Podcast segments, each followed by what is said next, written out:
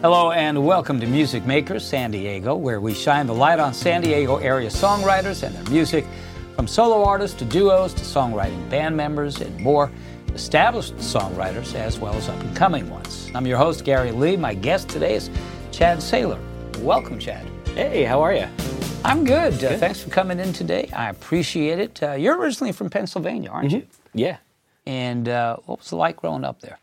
Uh, it was a really small town. Uh, we had one stoplight. The like only business was a diner and a Dairy Queen that was open half the year. So lots of time to practice. You know, not a lot to do there. So And didn't your parents own a, a music store? Mm-hmm. Yeah, What kind they- of music store was it? Did they sell equipment or what was it? yeah, they sold um, yeah, beginner level instruments um, and band instrument rentals, and we had several teachers and lesson rooms. So I grew up there, um, pretty much behind the counter, selling strings and learning everything about the business, and uh, taught guitar for several years until I went to college and.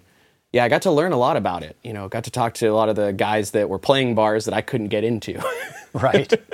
so it was pretty cool. so your your introdu- uh, introduction to music then, I'm assuming, was pretty early on in your life. Yeah, I would say probably pre-birth was was it was determined that I was going to be a musician by my my family. Um, in a way, uh, funny enough, um, my my my name actually is a music reference. It's the character that Elvis plays in Blue Hawaii.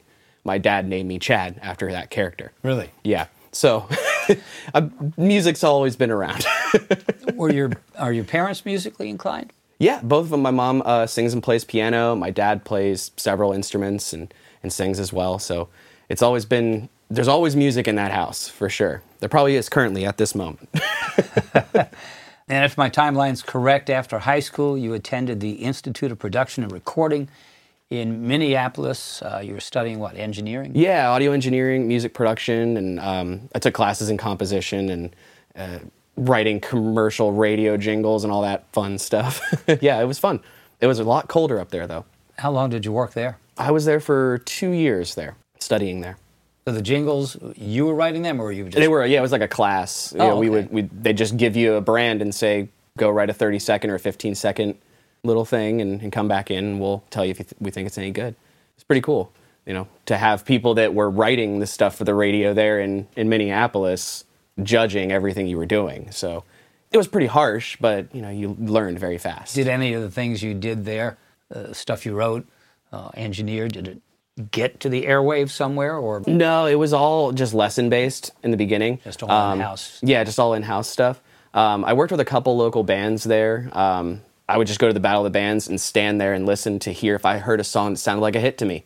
And then I'd go talk to those guys and say, hey, I have a studio time at my school. I'll bring you guys in, record you on a pro level setup if you do what I think you should do.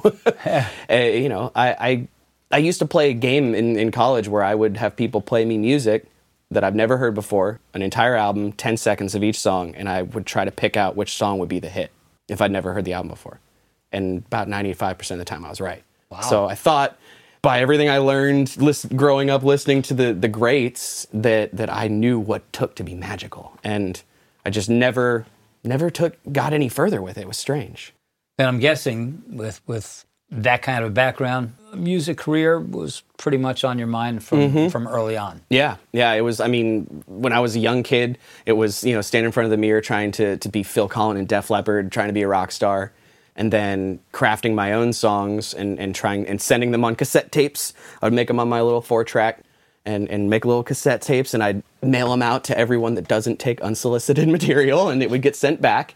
um, you know, my goal when I was in high school was to try to to write for for the Backstreet Boys and for Britney Spears and like that's where I already knew at 14 15 that that's where I wanted to be and and even to this day I'll play a song and go oh I think yeah yeah maybe John Mayer might want to cut this or oh this might be cool I'll try to think of it in mind of the Backstreet Boys or or Shawn Mendes like I just I love playing my own music but I I, I always thought I could could provide it to someone else too for them to put their magic on So when you mentioned the uh, Backstreet Boys, that's what you were listening to back then. Mm-hmm. Yeah, I listened to top 40 radio on purpose all the time to learn what was going on, who was popular, what hooks worked.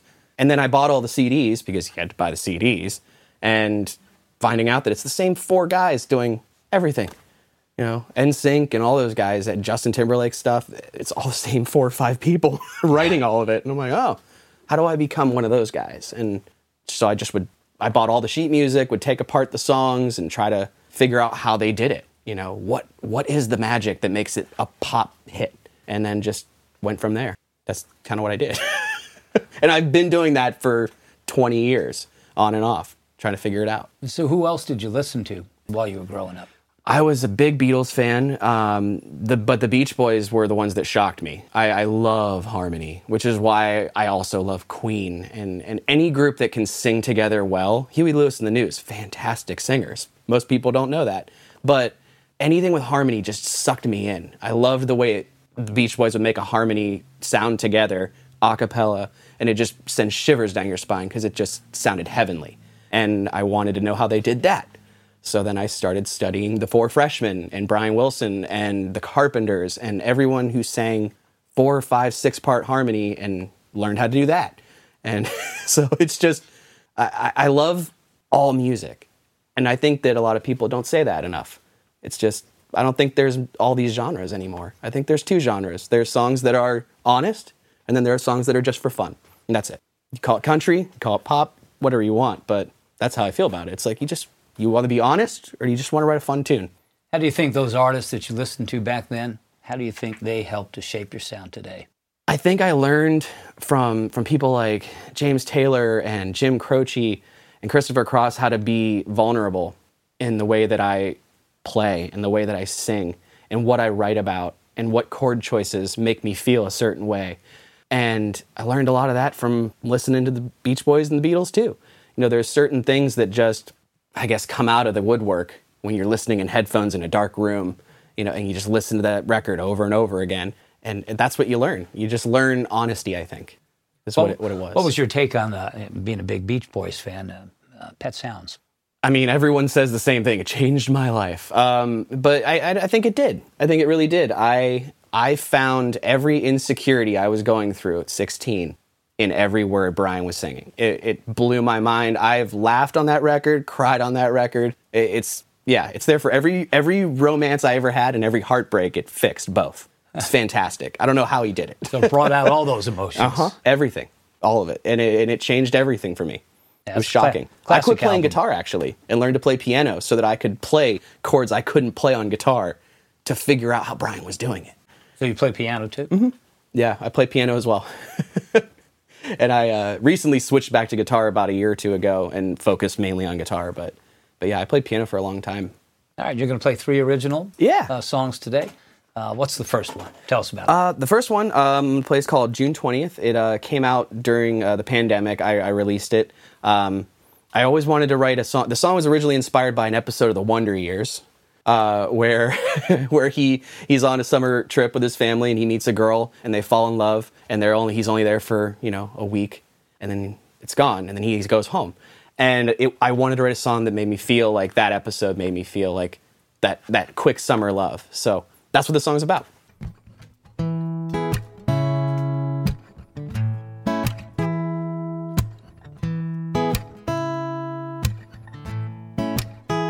Every once in a while, somebody takes your breath away. I saw you taking pictures with the sunshine on your face. You smiled at me and I smiled at you. There wasn't much to say, cause every once in a while, somebody takes your breath away. Remember holding hands, scratch our names in the sand with the toes, and we promised forever underneath the sun. We laughed, we cried, we danced in the lights of a stranger's car in the middle of the street, singing Only the Good Die Young, Only the Good Die Young.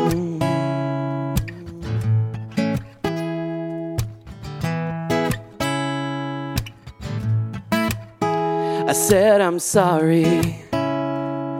You said that you're not a love stronger than a fire. That an ocean couldn't stop. When you smiled at me and I smiled at you, we could have tied the knot. I said that I was sorry. And you said that you're not. Remember holding hands, scratched our names in the sand with the toes, and we promised forever underneath the sun. We laughed, we cried, we danced in the lights of a stranger's car in the middle of the street, singing only the good die young, only the good die young.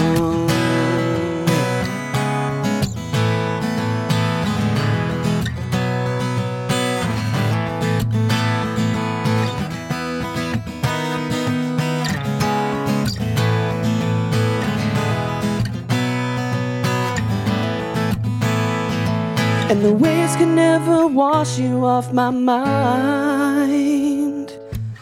Remember holding hands, scratch our names in the sand with the toes, and we promised forever underneath the sun.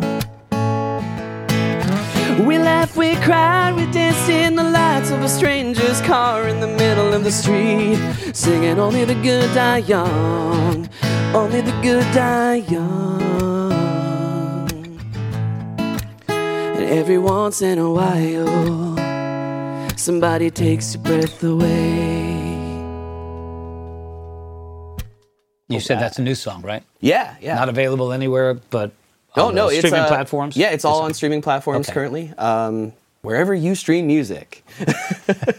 yeah. Uh, You released an album, uh, your first album, Mm-hmm. in 2011 called Another Expectation. Uh, how did it feel to, to get that out for people to finally hear? It was Finally hear your music. terrifying because uh, what is it? Uh, I heard an interview once uh, where where John Mayer said, "You get your entire life to make your first album, and then you get six months to make your second. And I really started to think about that, and it scared the crap out of me. but in the end, it, it was awesome to to meet people that would come up to me and say, "Oh, I loved that song you wrote." Uh, like rock and roll apology always seems to be the one people come up to me and say, "Ah, "That's that's such a catchy song." Never met some of these people. They just come up to you, you know, and tell you this, and so it was very fulfilling to complete something because as musicians we tend to like get halfway with songs and then go eh, i'm not going to finish this. So it was it felt like a nice weight being lifted at the same time but still being terrified of you know what is the world going to think? And so yeah that's what it felt like. Did that album come out when you were working and living in Minneapolis? no um, right after i graduated minneapolis i moved back to, to pittsburgh area in pennsylvania um, to try to figure out what i was to how i was to do it. Um, and at that time i mean instagram hadn't existed or anything like that so i was trying to figure out how to build a following with pop music. Um, and, and so i just worked on it there and, and through my connections and back and forth in minneapolis uh, it was able to get released and, and everything And were you performing live? Doing a lot of that? Mm-hmm. Yeah, I was doing a lot of. Uh, I worked the uh, the wonderful coffee house and uh, bar and winery circuit. You know, that was. it, it seemed to be uh, where people like to listen to pop music for some reason. Um, I couldn't get into bars playing catchy little tunes, so it was yeah, I was just kind of touring these coffee houses. It was fun. Let's talk about your songwriting process. What's that like for you? For me, it uh, it always comes from an external place. It's never I never have the instrument in my hand when I come up with an idea. It's always I'm doing dishes. I do my best songwriting when I'm doing dishes. it's the shock most shocking thing ever. Just last night I was literally finishing a verse while cleaning up after dinner. Like so it's it starts with just like this this idea of uh, a story for me. I like to. I love old sitcoms. Like I even love the Wonder Years, like that, Happy Days. So I, I like to write about things that feel natural, you know, and, and not like somewhere out of, in space, you know. As much as I love ELO. Yeah. are you a disciplined writer? I mean, you talk about writing or things coming to your, your mind while you're doing dishes. Mm-hmm. Yeah, yeah. But but are you disciplined also, where you set a time? I plan in advance for sure. Yeah, to to take time to write. Um, usually, like I'll, I'll get that idea, I'll, I'll I'll pop it on a voice memo on my phone, or or write it down on a piece of paper or in a in a little note on my phone, and then I know later that night maybe. I, I do my best writing, I think, in, in the wee hours of the morning. You know, one, two, three in the morning. I sit out in the dark with just a guitar or a piano and just hash it out. Usually, once I have an initial idea for a story, I can find that emotion pretty quickly mm-hmm. in a chord progression. and usually most of the music for my songs is written in one sitting, like almost completely finished, beginning to end. Intro, you- verse, pre-chorus, chorus, bridge. So putting it on the back burner doesn't happen much for you at all. No, no, no, not at all. It's it's very. I need to get this out, but it's like I need to wait until you know I dry my hands and take the dogs out, and then it's like okay, and let's get to work. You know. Do you have uh, any goals as to how many songs you like to write per week, per month? No, I, I think it's uh, it- it's more. The goal is to uh, not in a quantity of just songs in general. I try to. I want to write a song that makes me feel like this at least once a month. I want to write a song that's kind of up tempo, you know, every other month. I, I, I'm a big fan of sappy love ballads and romance, and uh, you know, I wear my heart on my sleeve. But I've been really trying to discipline myself to to write upbeat songs. It seems that's the hardest part for me, is writing songs that are fun. Right. so, yeah, I, I try to to crank out, you know, at least two to three songs a, a month, you know, complete. But sometimes it doesn't get all the way there. You've got that goal in mind. I, I do have the goal for sure. Um, do you always write by yourself? Have you collaborated with others? Uh, I primarily write by myself. Um, I have collaborated in the past. Uh, I do have a sounding board uh, of friends and, and close family members and other musicians that I have contact with while I'm completing the final demo. Um, it's like I said, I'll get everything finished and send it in a text to a couple friends of mine that I trust and see, oh, does this sound too much like what I did before? Or is this, you know, more this way? Or what do you think about this? And we'll talk it out. Um, most of the people that I reach out to are also songwriters as well. So I think it's uh, everything is a collaborative process because I, I still talk to people about it. Right. They don't give me lyrics, they don't give me chords, But but, they the give me real feedback, and it's usually honest and harsh. And that's exactly what I need because the world's unforgiving. You know, you want to be your best, you got to have people that tell you the real deal. Who are some of your favorite songwriters? if I had to put a list together, I mean, probably yeah, Brian Wilson, um, R- Richard Carpenter, fantastic, um, and then you know Paul McCartney and John Lennon. You know, the, I mean, those are going to be the guys right up there with you know Christopher Cross and Jim Croce as well. I would say those are those are my my my top favorites. Yeah. Are you listening to Music Maker San Diego? I'm talking with Chad Saylor today. What's the next song you're going to play for us? I'm gonna play a song that I just released uh, yesterday. Um, it's called "Last Standing Phone Booth," and it was originally an idea. Um, it was a challenge for me to write this song um, because the person who gave me the title before I wrote it and wanted to challenge me to find a way to say something about the last standing phone booth. Wouldn't that be interesting? It's cinematic. The last standing phone booth. Write that. And I was okay. Um, it's the longest a song has ever taken me to complete. How long does it typically take you? Um, usually about a week tops, with the lyrics and everything. Uh-huh. Uh, this song took five years. Five years. Yeah. Okay. I wrote it in. This is the only song I've ever written in pieces. So I wrote the intro for another song. I wrote the bridge for another song. Like, and it all ended up Being meshed together. being meshed together. It became my band on the run. Let's say. You know, you just little bits and make it work. All right. so here it is.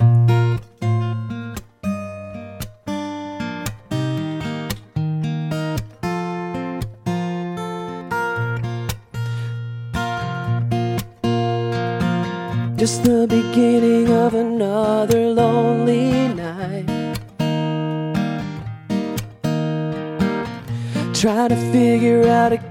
I'd done this right. Took a drive to nowhere at all, where the road meets the sky. Out in the dark, an unremarkable sign to give us one more try. Here I am in the last standing phone booth. Check the line, and it still works just fine. If I could get up the nerve tonight, I hope I remember the number right. It's been such a long time, I just need to hear your voice. I hope that you're home. I'm alone in the last standing phone booth.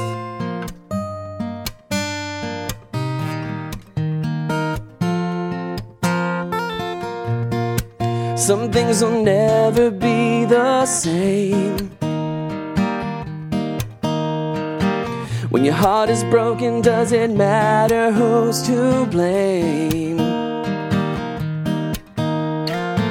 Say to myself, you must be out of your mind. You should turn and head back home.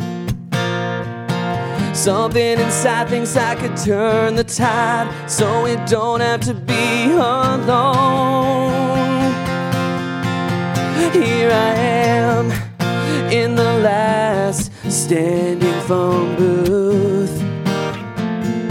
I check the line and it still works just fine. If I could get up the nerve tonight, I hope I remember the number right. It's been such a long time, I just need to hear your voice. I hope that you're home. I'm alone in the last standing phone booth. I hope that you're home. I'm alone in the last standing phone booth.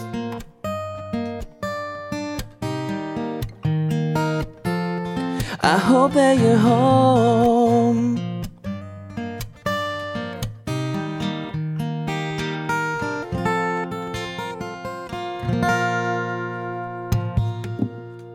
There you go. Nice. Thank you. Uh, you ended up taking a break from uh, songwriting and performing after the first album of yours came out. How come? I fell into a really deep depression and songwriter's block. Um, I felt that that first record uh, didn't feel honest. It felt like I was trying really hard to be something I wasn't. And I spent a lot of time like looking in deep to figure out what kind of writer I wanted to be, how I wanted to portray myself, what type of songs I really wanted to sing. And I realized that most of the songs on that first record I didn't enjoy even playing. It wasn't fun. I, I wrote them as like a, I can write a pop song that sounds like this. I can write one that sounds like this, and it just So was it something more to prove to yourself? yeah. It album? was it was that I I didn't want that to be the album that I could be successful off of because I didn't think it was my best work, and as- even though it's still out there, I, I feel that I've got so much more music inside me than what I thought I had at that time. So I I actually turned my my sights on other things and, and preoccupied my time with other things. I I think I didn't play guitar for almost six years, like at all. Like Really? I didn't Not play even- not piano. even messing around at I didn't play piano. I didn't play my ukulele. Like everything went in a case in a closet and got dusty. Hmm. I didn't even listen to my records. Like music was not a thing for half a decade in my life because I just felt like I had let myself down and I needed to recalibrate. And it came back naturally. You and, know, and you moved to Vegas. I moved to Las Vegas in, in 2016 um, to, to start new. My wife and I had just gotten married. Um, we were married, I think, a total of what, 36 days before we moved to Vegas. We just decided on a spur of moment decision let's not live here. Let's go somewhere fun. Let's go to Vegas. Yeah. So we picked Vegas and we moved to the desert. And what'd you do there? in the time that I wasn't writing, I had developed an affinity for uh, for magic. Um, I love performing regardless of music, so I spent those five years learning sleight of hand. And when I moved to Las Vegas, I was doing magic for for the first almost year we were there, and that's that's what I was doing. When did you decide to start writing again and start performing again? I um, got a job offer to work for uh, a live sound company, and I just took it because I knew how to do the job. But the people there were all musicians like like I had been, and I started going to their shows, and I started seeing their music videos and hanging out around them, and and it wasn't a jealousy thing. It was more like, man, I can do that too. Why am I not doing this? It's so fun. It just filled me back up, and I haven't been able to stop playing and writing since. So thank you to all of those people for, for inspiring me to just pick it up again because they made it fun. And then when you picked it up again, you released your first new song in nearly 10 years. Mm-hmm. Yeah. It was it was it, it felt so good. I, I don't know if I can describe to you how good it felt to to tell people like I have a song coming out. Yeah, I was, I was wondering, you know, you're back in the game again. Yeah. How did that feel? It was super emotional because I had such a great great amount of feedback from from people that had forgotten about me, I thought. You know, wow, it's so good to hear your voice again. It's so good that you're writing again and this is, you know, a good story and it it, it, it made me feel like it was worth doing again. And I was doing it for the right reasons. You know, in 2011, I wanted to be the next big thing. I wanted to be famous and tour and all that and be on MTV. And, and now it's like, no, I just want to write songs that maybe someone wants at their wedding someday, you know, or somebody wants to cover someday. Like that's all I care about. I just want to make people happy with my music. And that's, that's what it's done for me. And it's been great. Well, let's make our listeners happy with another original song. Yeah, I'm gonna do. Uh, I'm gonna do a throwback. Uh, I will play a song off of that record. Um, the only one that people really like to hear is called uh, "Rock and Roll Apology." Uh, I'm gonna dedicate this to my brother. It's his favorite song I've ever written. So uh, this one's for him. The other day, I heard you say it wasn't working on the phone with your friends. I struck out looking. Tell me why is there another guy? Oh, how I'd like to know. This is my rock and roll apology,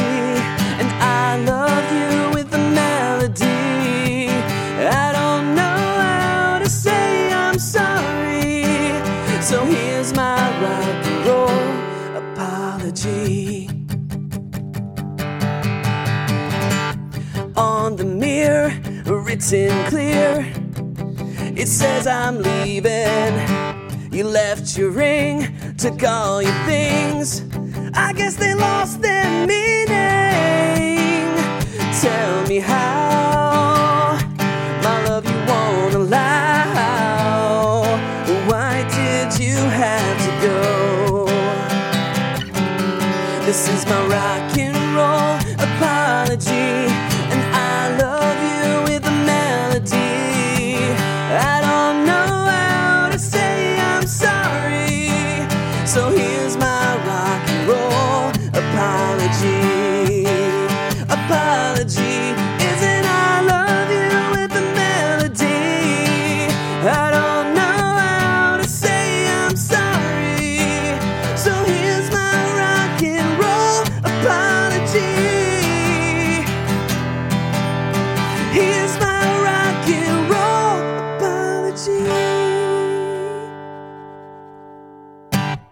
How can people find out where you're playing? How can they find out more about you and get your music? They can find me uh, on Instagram at Sail on Saylor, and on Facebook uh, as Chad Saylor Music. You can find my page on there. Saylor spelled S A S A Y. L O R. Yes. And uh, as far as finding uh, finding out where you're playing, they can get all of that there Mm-hmm. yeah. too. That's where I'm going to be playing, what songs I'm going to be releasing, um, new videos I'm releasing. I'm going to be trying to, new goals. Speaking of goals you mentioned earlier, I'm going to be trying to release at least two new videos per week. So that's my goal for January. So, So just not new songs, but videos. yeah, of those new songs too. So you'll be able to hear stuff before it's released too. All right, great. Chad, thanks for being on the show today. Great meeting you. Good luck with your career. Hope to catch you performing somewhere out and about in San Diego soon. Thank you so much for having me. It's been a blast. Thank you. That does it for another episode of Music Makers San Diego, where we shine the light on San Diego area songwriters and their music, from solo artists to duos to songwriting band members and more, established songwriters as well as up and coming ones. Until next time, I'm Gary Lee. Have a good one.